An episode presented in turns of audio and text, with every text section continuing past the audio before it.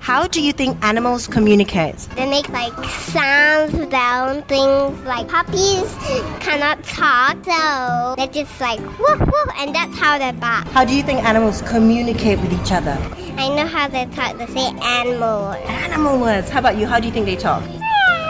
So do you think a cat can understand a dog? Uh, no. The dog say woof. A cat say woof. A mouse does not talk. They will just do meow, meow, and woof, woof. I think all of them they can read each other's minds. So they know what they're trying to say. Maybe they're actually hiding the human words in their brain and then they're using the human words to communicate. And maybe they're like pretending that they only know animal words and they actually can speak English. They're hiding from us all this while.